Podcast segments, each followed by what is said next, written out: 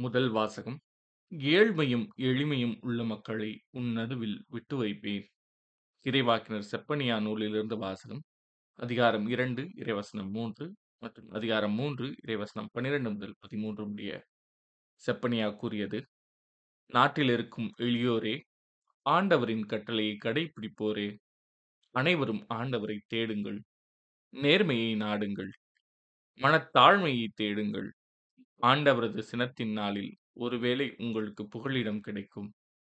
ஏழை எளியோரை உன் நடுவில் நான் விட்டு வைப்பேன். அவர்கள் ஆண்டவரின் பெயரில் நம்பிக்கை கொள்வார்கள். இஸ்ரேலில் எஞ்சியோர் கொடுமை செய்ய மாட்டார்கள். வஞ்சக பேச்சு அவர்களது வாயில் வராது. அச்சுறுத்துவோர் யாருமின்றி அவர்கள் மந்தை போல் மீந்து இழைப்பார்வார்கள் இது ஆண்டவரின் அருள்வாக்கு. இறைவா உமக்கு நன்றி. இரண்டாம் வாசகம். வலுவற்றவை என உலகம் கருதுபவற்றை கடவுள் தேர்ந்து கொண்டார். திருத்தூதர் பவுல் கொரிந்தியருக்கு எழுதிய முதல் திருமுகத்தில் இருந்த வாசகம் அதிகாரம் ஒன்று இறைவசனங்கள் இருபத்தி ஆறு முதல் முப்பத்தி ஒன்று முடிய சகோதரர் சகோதரிகளே நீங்கள் அழைக்கப்பட்ட நிலையை எண்ணி பாருங்கள். மனித கணிப்பின்படி உங்களுள் ஞானிகள் எத்தனை பேர்?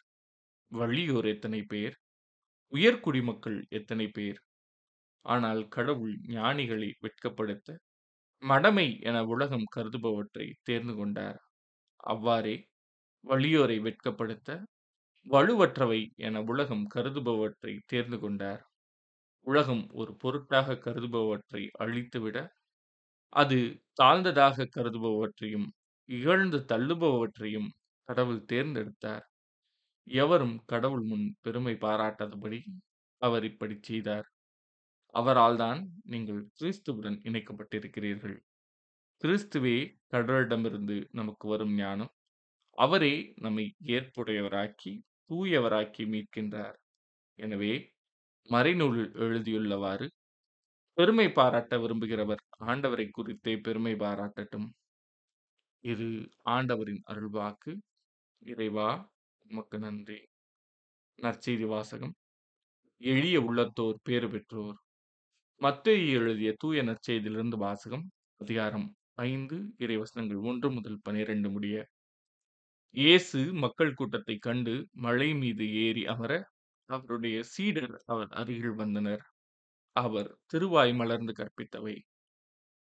ஏழையரின் உள்ளத்தோர் பேறு பெற்றோர் ஏனெனில் விண்ணரசு அவர்களுக்கு உரியது துயருருவோர் பேறு பெற்றோர் ஏனெனில் அவர்கள் ஆறுதல் பெறுவர்.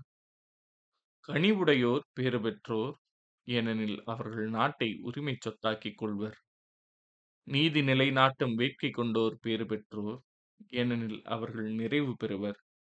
இரக்கமுடையோர் பேறு பெற்றோர் ஏனெனில் அவர்கள் இரக்கம் பெறுவர்.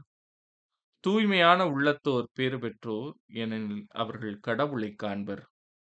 அமைதி ஏற்படுத்துவோர் பேறு பெற்றோர் ஏனெனில் அவர்கள் கடவுளின் மக்கள் என அழைக்கப்படுவர். நீதியின் பொருட்டு துன்புறுத்தப்படுவோர் பேறு பெற்றோர் ஏனெனில் விண்ணரசு அவர்கள் கூறியது.